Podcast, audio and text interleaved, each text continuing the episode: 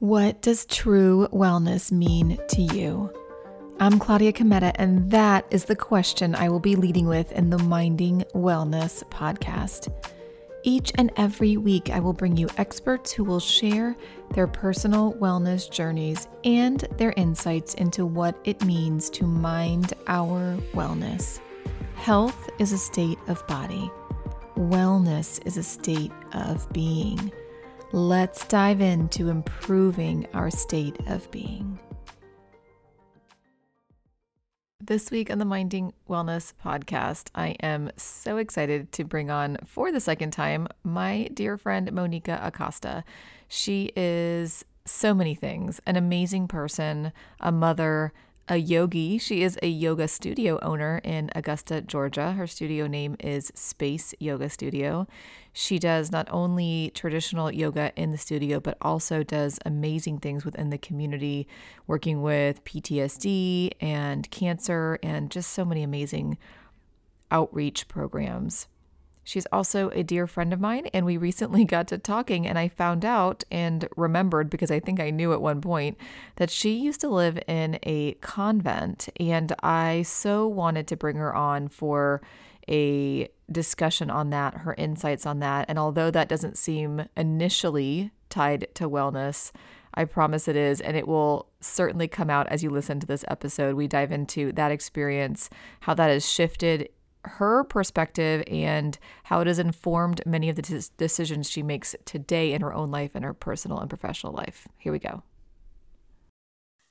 All right, I'm so excited to be here with my friend Monica Acosta, and we were just chatting um, probably for a full half an hour. I'm not really sure, probably. but we're gonna get we're gonna keep this super casual. I was telling her I don't have a, a really hard concrete plan, which is fantastic because mm-hmm. every once in a while we need a, a, pretty chill episode. So there there will be a wellness focus. So so don't run away if you're listening and wondering what we're talking about. But uh, but I do want to um, just welcome my friend Monica. And I told her I I thought we had been on the podcast together before, but I had actually shared a recording we had done from from pre pre podcast initiation. So I haven't had her on live, which means she has not answered the question yet.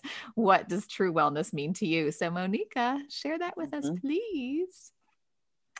Um, well, true wellness. So, I mean, you know, but I'll just say it, you know, for your listeners that I do, I own a yoga studio. So I have a lot of um, my hands are in a lot of different places as far as like wellness in the community and then in my own personal life. Um, but I think actually, if I were to like boil it down, if I were to distill it to what true wellness means to me, I think I would say joy and peace. And I mean that on like all the levels of the self. You know, um, I have this like new life mantra, which is um, joy and peace in perpetuity. That's my like new until the day that I die for the rest of my life. Um, because I think so many times in our life we choose things that are that feel great in the moment, you know, and we don't think about how does this affect my overall wellness for the rest of my life or for and for tomorrow or whatever? And um, you know sometimes it's really hard to make those choices because like i do want to eat a whole cheesecake you know but i won't feel joyful about that later you know like that's that might be temporary pleasure now um, but it's not going to give me that joy and peace in perpetuity you know into the future. So um, i think when i when i think about myself and i think about people that i work with when I consider what true wellness is, it's feeling that sense of like deep joy, deep peace just throughout your whole mind body system, you know? Joy and peace and perpetuity. That's going to have to be the title exactly. of the podcast. I mean, it's done. We're already done. uh, I I love it, and I love the cheesecake reference. And this is this is why you have to stick stick to the rest of this podcast because Monica is mm-hmm. hilarious, mm-hmm. and I love her sense of humor. So, so uh, love, love, love it. I love it because it does kind of it's a short phrase, but it does give mm-hmm. you some intentionality with whatever choice you're about to make. Like, okay, yeah. does this give me and and the perpetuity part is obviously a, a key. Mm-hmm factor mm-hmm. there. So, all right, cool. So, yeah, let's just give a little bit of background on. Uh, you talked about you own a yoga studio, a little bit of background mm-hmm. on on you and your journey, but then we're gonna dive into your experience in a convent, and that's how this whole podcast yes. idea episode with you started. It was, I was halfway joking, not really over text, that um, mm-hmm. I feel like living amongst the monks would be pretty fantastic. And then mm-hmm. Monica's like, you know, I lived in a convent, right? I'm like, all right, done podcast episode. So, so here we right. are. So give us a little background and then let's dive right into the convent. Um, yeah, so it, it's actually interesting um, now when I think about like my life and the way that things, in a way, they've kind of come full circle. I mean, obviously, I'm not a nun, like by any stretch of the imagination. I'm a mother, you know, and I run a business and everything. Um, but I think when it comes to the aspects of that type of life, it's that's what's always been like deep in my heart, you know. The things that drew me there in the first place are still the things that draw me into doing what I do every day. Um, so you know I, I grew up in kind of a non-traditional environment um, in a very religious community and um, i found so much peace with the um, with or the order of nuns that so what how it started is when i was about 13 the organization where i was living or working with um, they had a program where you could go and you could essentially volunteer with this order of nuns, which is actually Mother Teresa's order of nuns, the Missionaries of Charity. Um, and their unique order because they are not cloistered, which means that they normally nuns are cloistered, so they live inside of a convent and it's closed off to the, you know, like you would think of a monk, like what mm-hmm. you were talking about, you know. Um, the missionaries of charity are not cloistered other than when like they eat and when they pray. Their work is with the people just like Mother Teresa was. You know, they do work in the community. They're very big on service, um, and that's kind of their, you know, to use a yoga word, that's their dharma. That's their mission. You know, they um, go out and they work with children. They work with um, disadvantaged individuals of all different types, um, with the elderly. And so this program was like, hey, go and spend a few weeks um, with the, this order of nuns. And they were up in a mining town in Kentucky. So like way up in the mountains, um, very, very small little city where there was a severe lack of education, a severe lack of resources.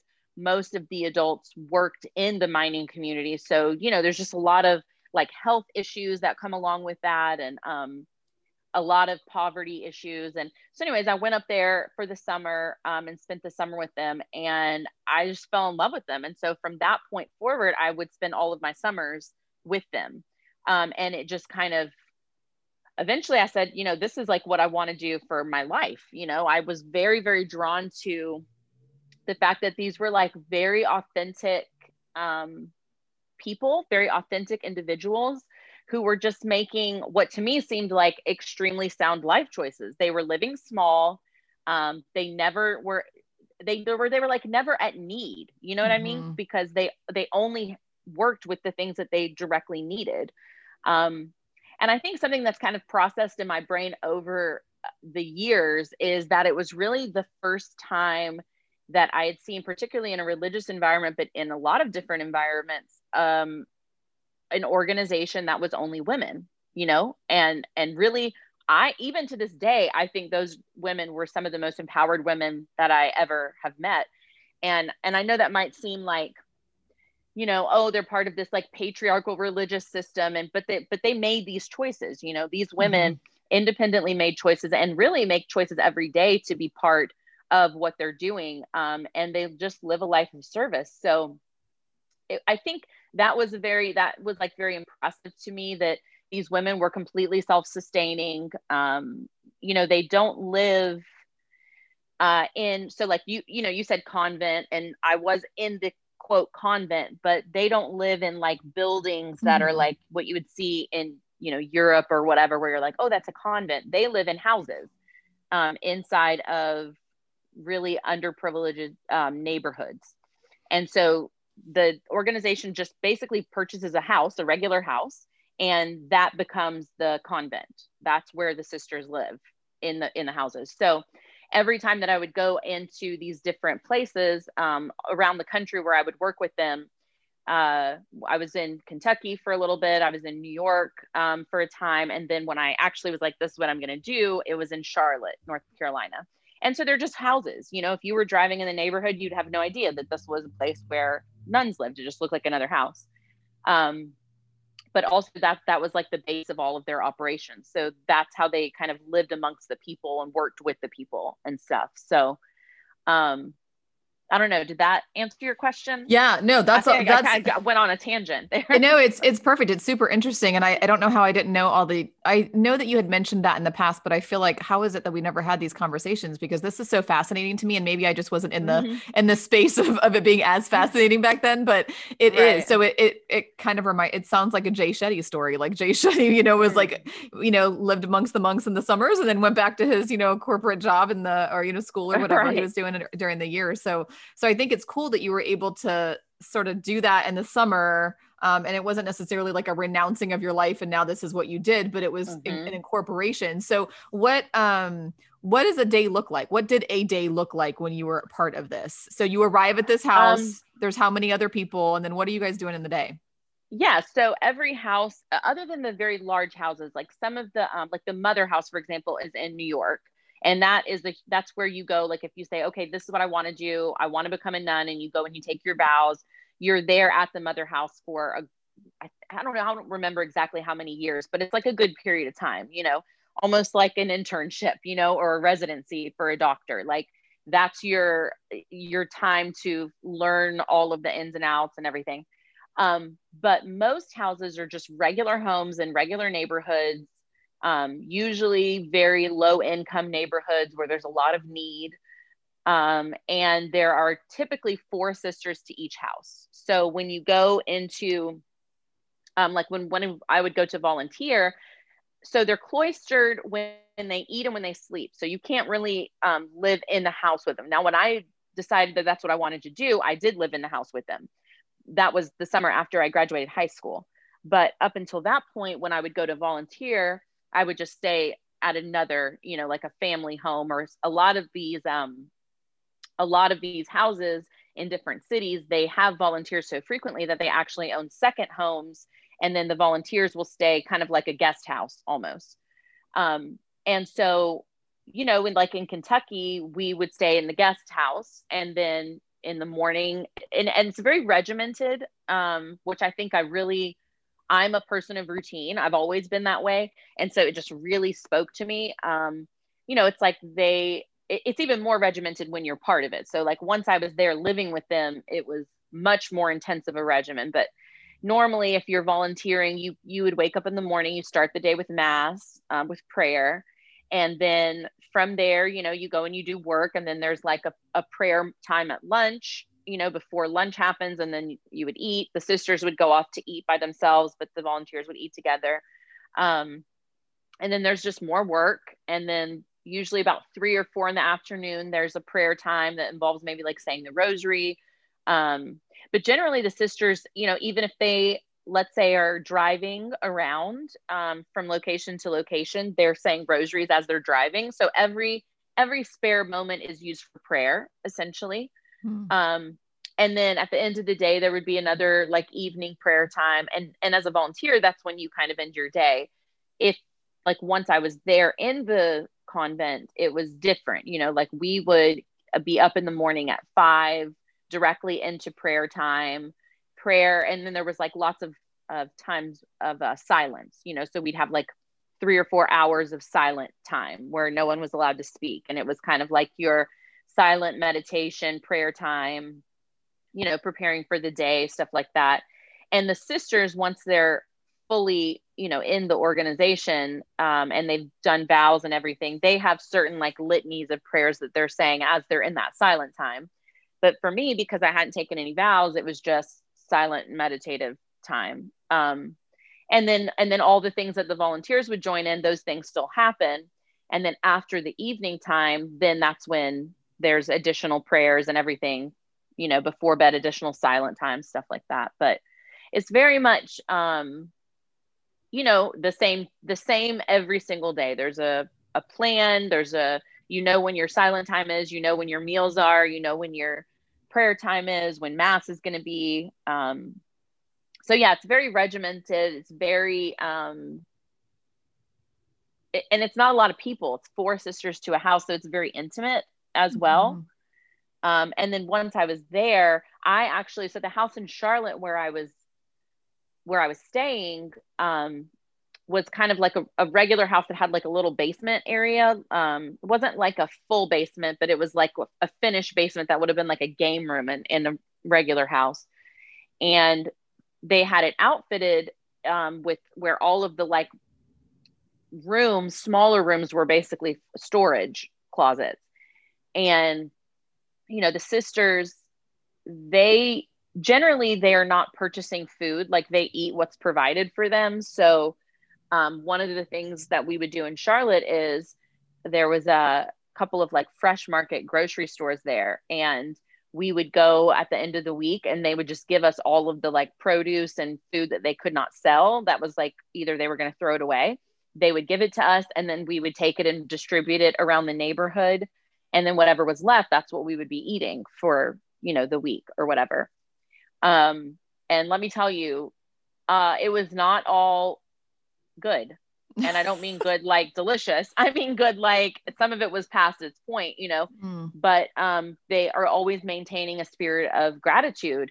And so, you know, there were many times that we were like cutting rotten parts off of food and and eating what was there or you know because the, the good food the food that did not have all of the problems would go to the people mm-hmm. and so the, what was left over is what we would be eating um, and so that was the first time that I was eating with the sisters and spending all of that cloistered time with them. Before that summer, I would they would go off to to do their thing, and then I would go with the volunteers or whatever.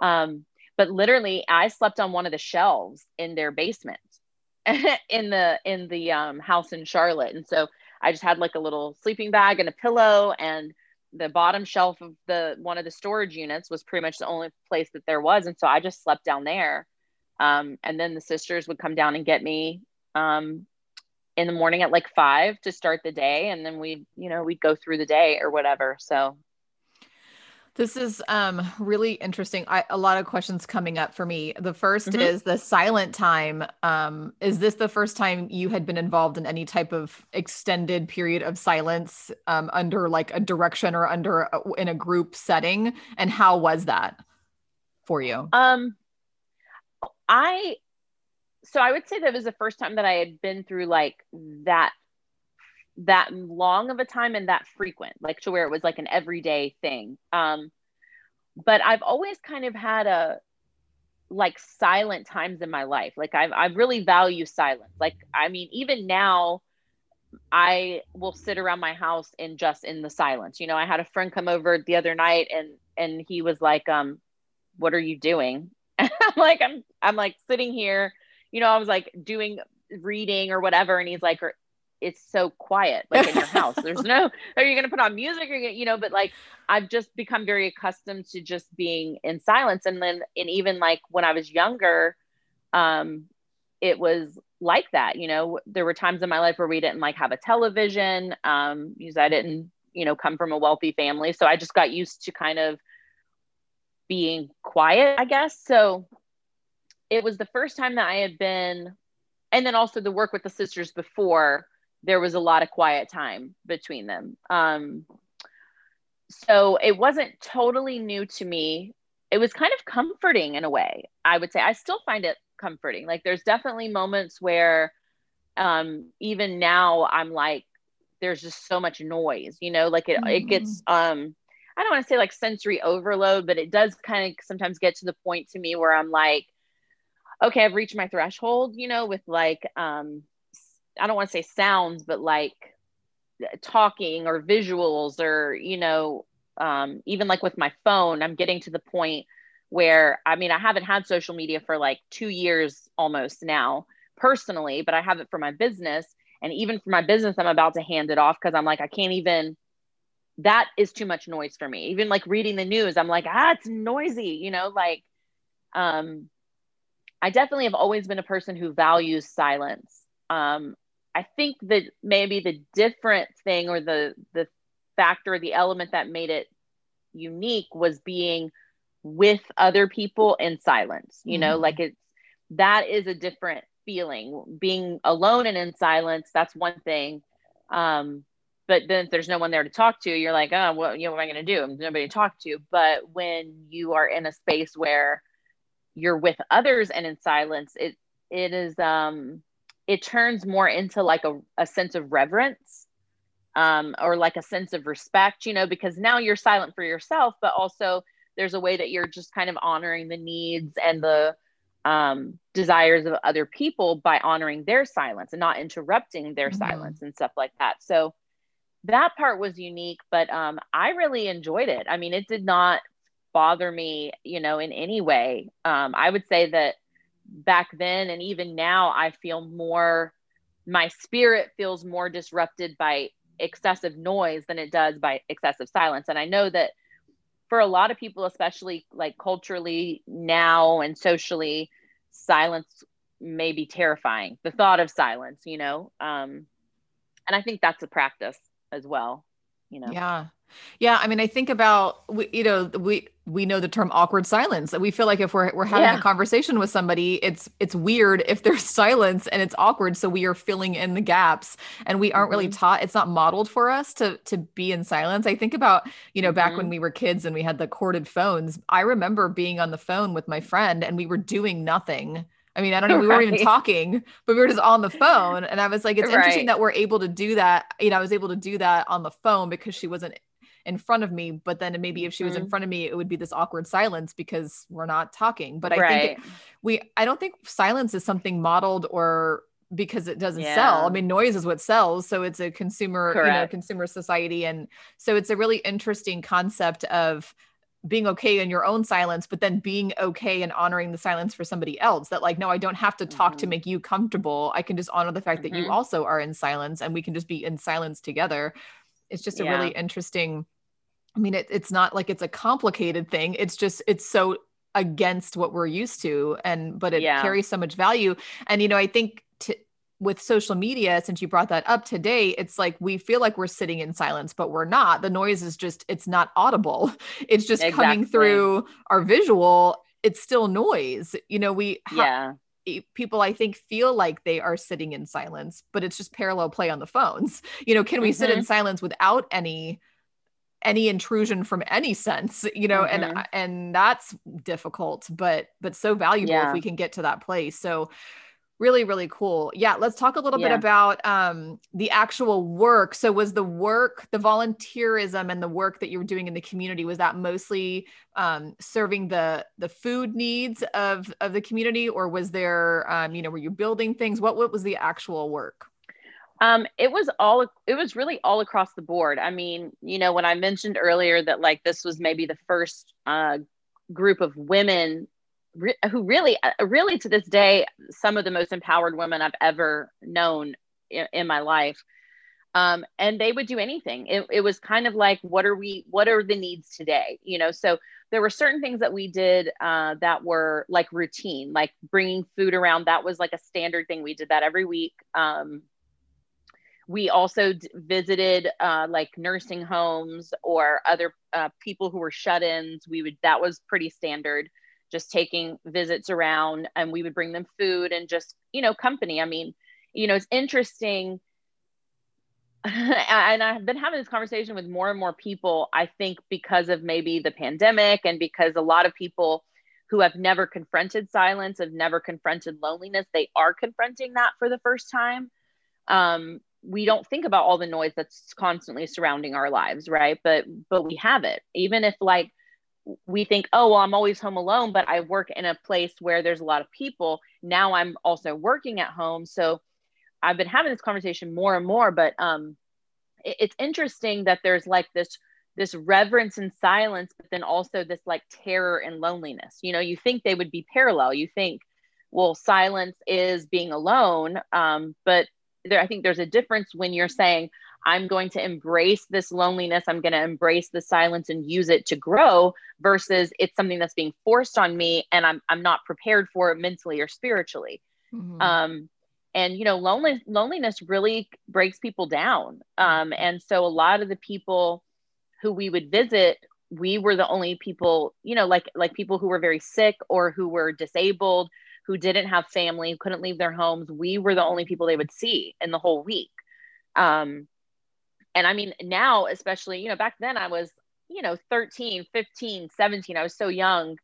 Um, and I just thought, oh, this is a great way to do some good. And now, as an adult, I think that probably saved their lives you know mm-hmm. that one amount of contact was probably sacred to them you know to be able to feel like i'm not alone in this world um, so that was a big part of the work that we did visiting people bringing them food also most of the houses have um, kind of like an after school program which really is an after school program because they're not they're not always like um, planned activities.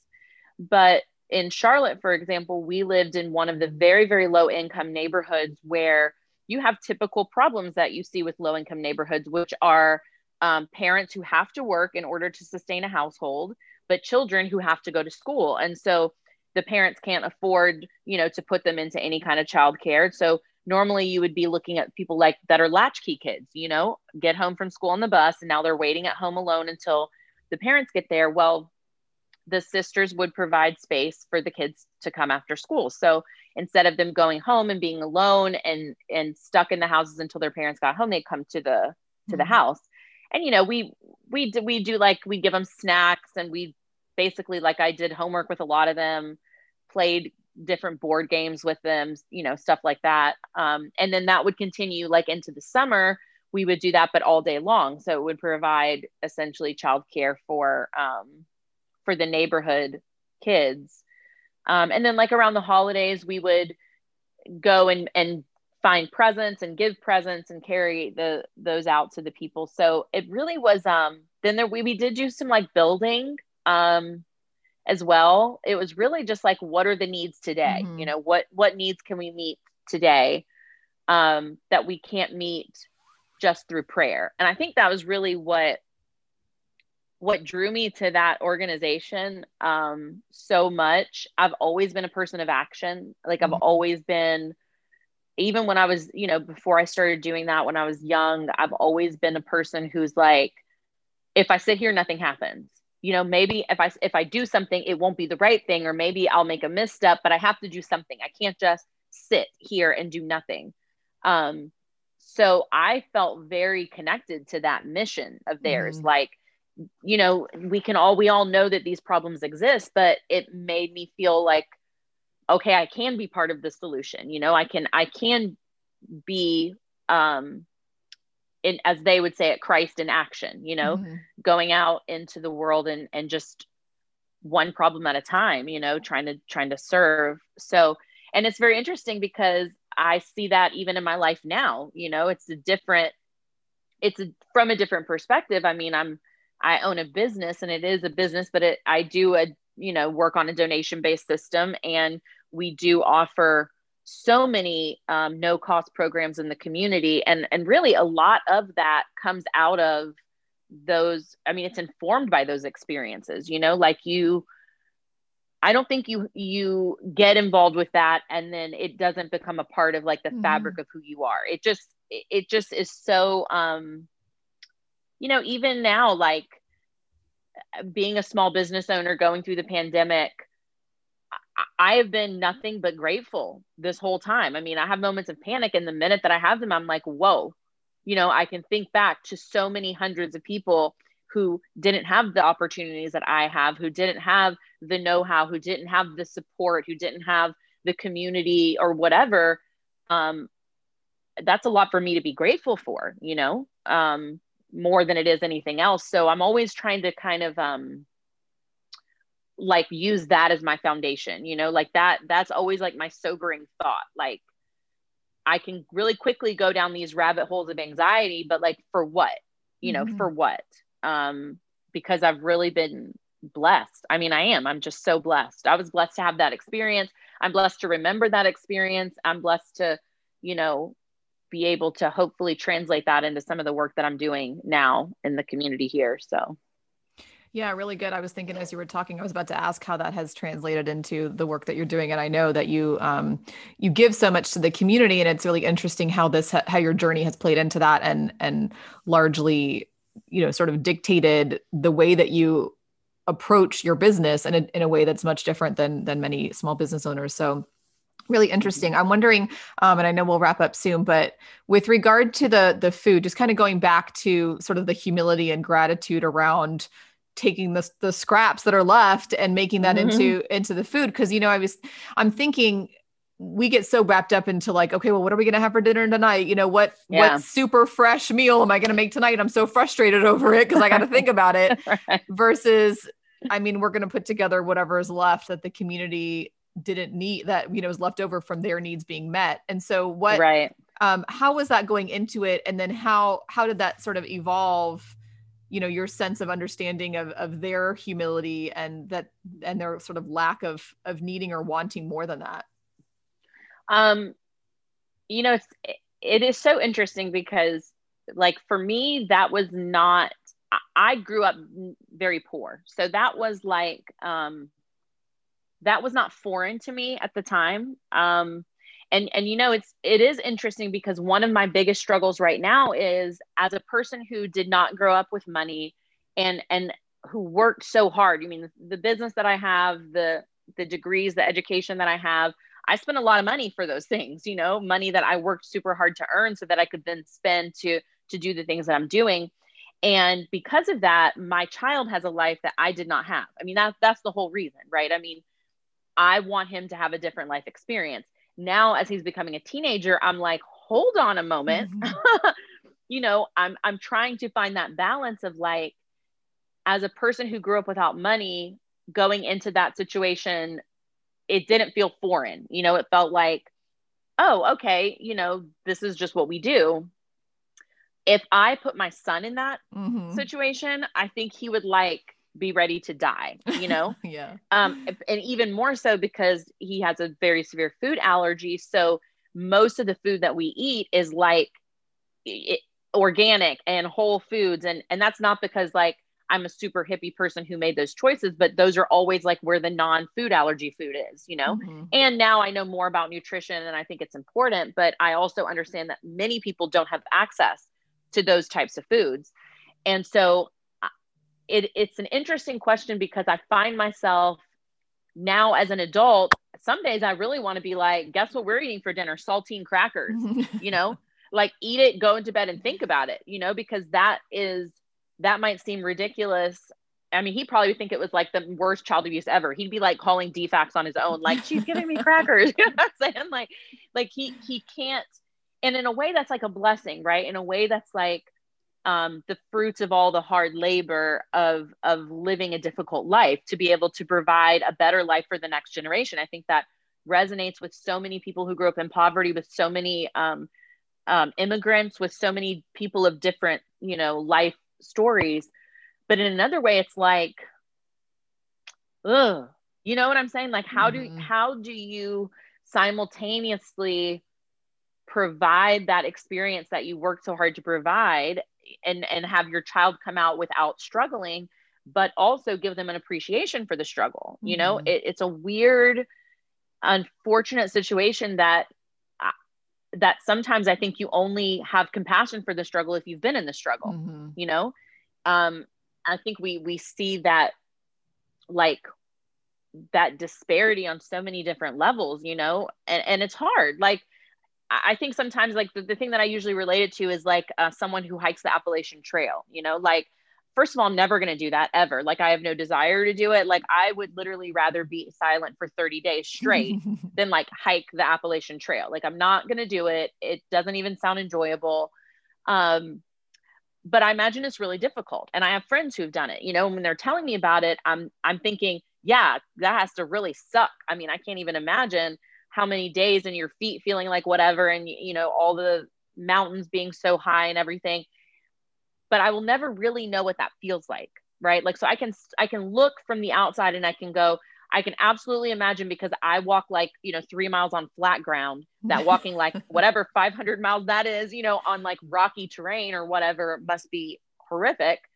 Um but I'm never going to do it and so I'm never really going to have that that like embodied life experience Mhm. you know? Um, and so while i might be looking at someone who's who's hiking the appalachian trail and i might think oh don't they need some water? They're like yeah but what i really need is better socks. Do you know what i'm saying? Right right. And, and you don't know that until you walk that trail. And so to me that's a very humbling concept. And like i try to try to instill that in my son to say like you know, you're blessed because you don't ever have to walk this rocky terrain. You don't ever have to have these experiences. But what I really am not going to allow you to do is to get up into this weird space where you can't be humble and grateful for the experiences that you do have.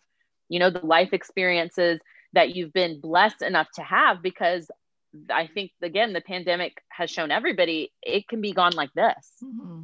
You know, 2 seconds in, you, you just never know what is coming.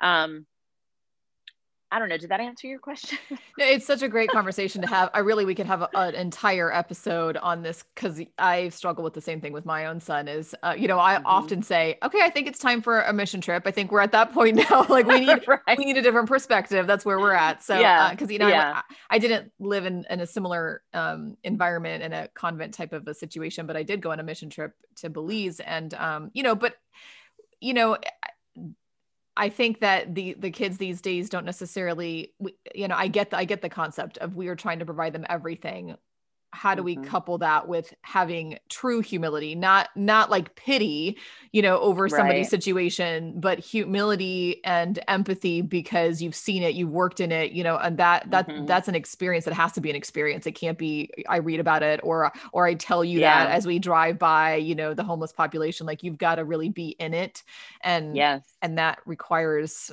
hands on it can't be taught so um yes that mm-hmm. could be an entire episode we could probably bring on every every parent in america because i'm sure yeah uh, we're literally. all at some point wanting to to teach our kids that so i would For love sure. to sort of come full circle so in the beginning you said uh, true wellness sort of you know you kind of encapsulated it as joy and peace and perpetuity and i would love to mm-hmm. know maybe you didn't use that verbiage or those words back then but how mm-hmm. did that experience then um, you know translate and your journey come to the point where where those words speak to you uh, in, in a way that that you know is in reverence and in respect mm-hmm. to your your journey back then?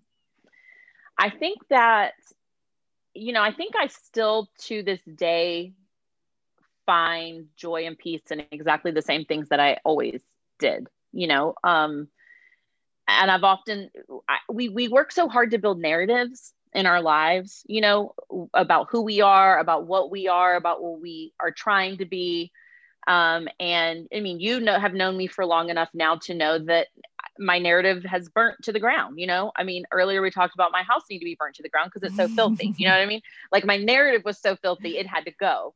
Um, and and I have often told people, you can let everything burn around you, but the essence of you will not change. You know, the things that bring you joy and peace will always bring you joy and peace. And I think we sometimes forget that because especially as we get older, we get caught up in all of the social status and the you know wealth status or whatever it, whatever the thing is you know whatever it is the one thing that really reaches out and grabs us. I think that's our challenge as adults you know?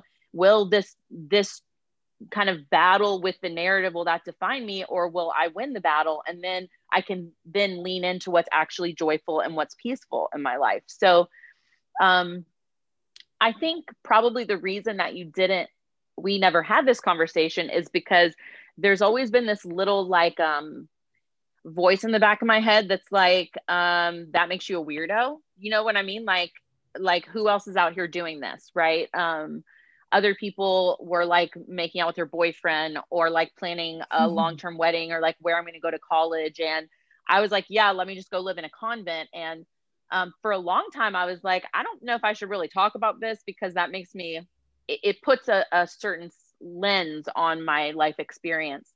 Um, and it's taken me a long time to kind of come around to the fact that like even if it made me look like a weirdo that is deeply a part of who i am. That has informed so much of the way that i live my life now. And as i have let other parts of my narrative kind of fizzle out what I'm realizing is the joy and the peace that I find now is exactly the joy and the peace that I found then. Mm-hmm. You know, mm-hmm. it's just been like a really rough road and darkness to get here, you know, to where I see that at, the, at my life now. Um, and then also, I think the in perpetuity part, that is something I've recently added because I think what I didn't have the wisdom to see when I was, you know, 15 and 17 is that the choices that we make for joy and peace, if they're not made for joy and peace and perpetuity, really what are they bringing us in the moment? They're bringing us temporary pleasure, they're bringing us temporary gratification.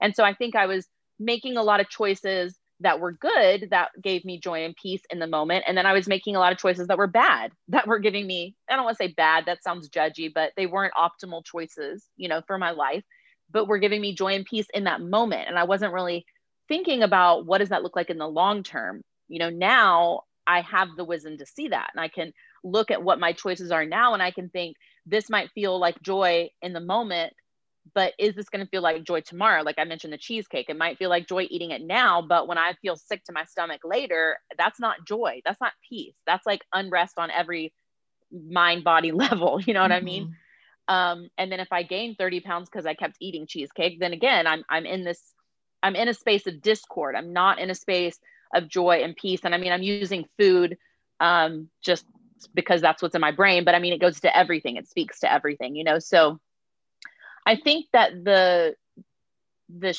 the foundation of what gives me those feelings has really always been the same. You know, it's always been connection to other people. It's always been a connection to myself. It's always been choices that allow me to be kind and compassionate, but also to protect myself and to love myself. And, um, and really, I think being open to like change, to being open to being wrong, um, being open to like, hmm, maybe I didn't always make the right choices, but that's okay. You know, I'm, I'm just human. Being human, I guess maybe that's it, you know, really just truly being human. For me, that's what always brings me joy and peace in perpetuity, I think. Mm-hmm. It's such a really awesome story. And it, and it makes me totally think about all of the reasons that you didn't necessarily share these details with me and the reasons that mm-hmm. I didn't ask, you know, like, okay, right. you know, I remember you mentioning convent and it was kind of in passing and, you know, me then was like, okay, that's part of her story. Me now is like, let's get on a podcast and dive into this. And that's right. just, that's just, you know, the evolution of what we what we want to talk more about and the deeper conversations that we want yes. as we grow older and we realize what's really important. So I'm really glad that we had this opportunity to talk. Yeah, I love the sure. peace and joy and perpetuity. I, I can completely resonate with that. And it, it definitely brings to mind how the the perpetuity part makes it such that we aren't constantly striving because it's it, if it's not in mm-hmm. perpetuity mm-hmm. it is always the next thing and there is never an end to it and yeah and thinking about it more long term makes us really more intentional about our choices and ultimately that's um I feel like, you know, I, I want everything to be slower. I was talking to a cardiologist yesterday. And we were mm-hmm. talking about walk, you know, just getting back to like the the basics, like walking. You know, we we yeah. everything's like fast. And then as we grow older, we just want it slower. Like we want the conversations about convents and we just, you know, we yeah. it's like let's just get slower and more methodical and intentional about the long term versus let's just run and then we'll just fix it along the way um, mm-hmm. So, anyways, all really, really interesting. Um, I think my dog's about to bark, so um, that was a perfect. That was perfect time. I see him getting all riled up. So yeah. I so appreciate this conversation, Monica. Yeah, um, thanks for having yeah, me. So appreciate our our friendship. For those who uh, I don't, I haven't, I don't think I shared it in the last one, but yeah, there he goes. Uh, we met oh, over food allergies. So, um, so yes, oh, I'm just so so so so happy that that we uh, that we met and that we've continued this this friendship and relationship. So much love for to you. Sure friend. Same. Okay, you too. Thank you so much to Monica for spending this time with us and sharing her insights. I just find it so fascinating that we have so much to unlearn and rethink, shift our perspective, and sometimes just this way of life, changing it to this significant of a change that Monica so bravely and courageously did, can show us so much of what we need to unlearn and could benefit from. So, thank you, Monica. I will have her studio link in the show notes if you would like to learn more about the amazing work she does. And if you are interested in my Master Heart, which is a spin off of a Master Mind, we start January 22nd. It's called Surrender Gym. We have a few more spots. The intention is to start to release the need for our control over every minutia in our lives and start to see the perfect imperfection and live with and alongside the natural flow of life with ease, peace, and ultimately finding more happiness. You can visit that at Surrender Gym, that's G Y M dot com. I'll see you here again next time.